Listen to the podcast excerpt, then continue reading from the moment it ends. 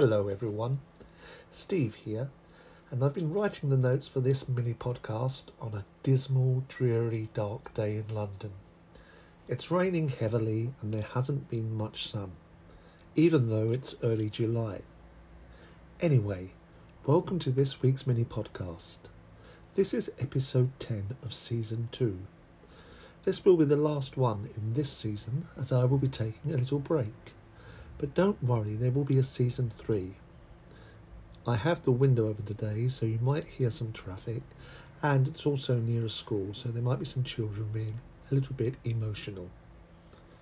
Anyway, for this week's podcast, I'd like to continue talking about my memories of the culture talks my Japanese trainees gave to children in an English primary school. On some of the courses at certain points during the year, there is sometimes only one trainee.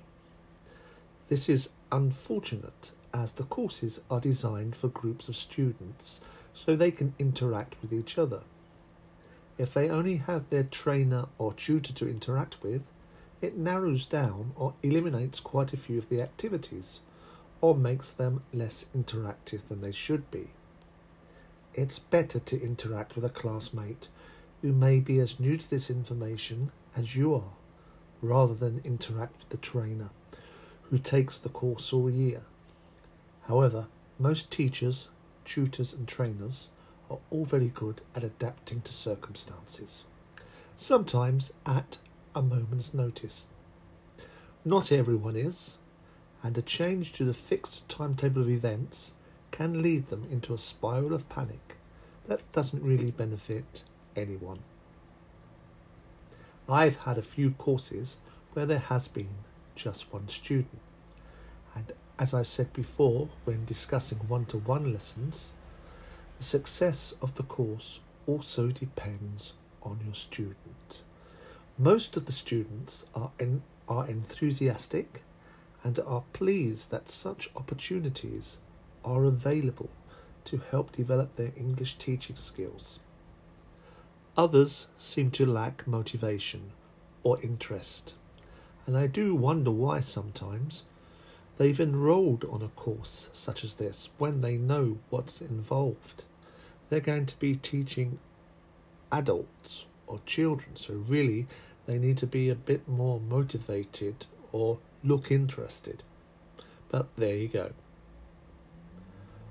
One of my more, or perhaps I'd say most enthusiastic trainees had a great plan for his cultural presentation. When he first told me about it, I thought it was a little overly ambitious. It looked good, but I thought it was overly ambitious. However, in the next few lessons, he showed me details of his plans, and they were very detailed indeed. He did work in a school teaching young Japanese children, so that might be, might be why his plans were quite good for a trainee at the start of one of our courses.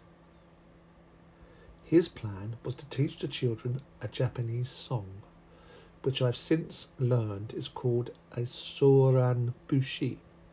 Please excuse my pronunciation there. Or in English, we call it a sea shanty. It's a type of folk song that was sung by sailors and fishermen many years ago. And my trainee wanted to teach a Japanese one to the primary school students as part of the cultural presentation. I thought that would be complex enough, but my trainee also wanted to teach the children how to make origami pirate hats and then act out the sea shanty. When we arrived at the class, my trainee introduced himself to the children and said that he was a very famous Japanese actor. I had my doubts, but kept quiet about it, as, as this comment he made had already engaged the students. So that was good. He then said, I'm now going to sing you a song which is a little bit operatic. The class teacher looked at me in horror as he wasn't sure how his children would react. I reassured the teacher that I had heard my trainee sing and he had a good voice. I wanted to say an excellent singing voice, but didn't want to oversell it. The children in the class were between seven and eight years old.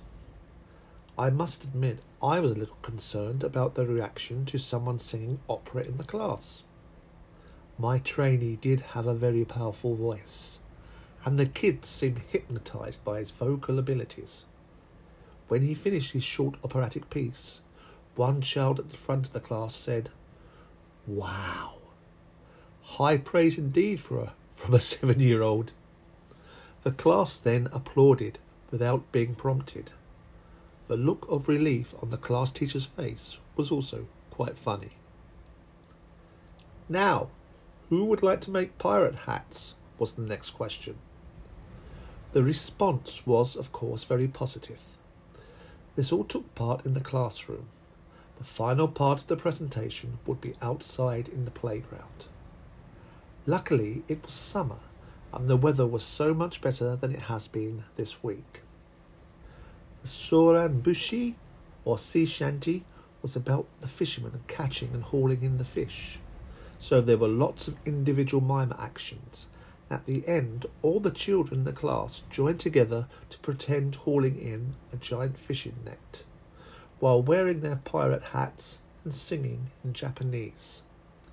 The children really enjoyed it, and the class teacher was astounded at the success of the presentation. He jokingly said to me, Can your student be here every Friday afternoon? Well, I think he was joking. That noise you might be able to hear in the background is the wind. That's all for now. I'm off for a little while. I've been teaching myself hiragana using an app. I'm doing okay at the moment and can recognize some characters and words. I shall keep you updated on my progress. Until next time, take care, stay safe, and keep well. Bye bye.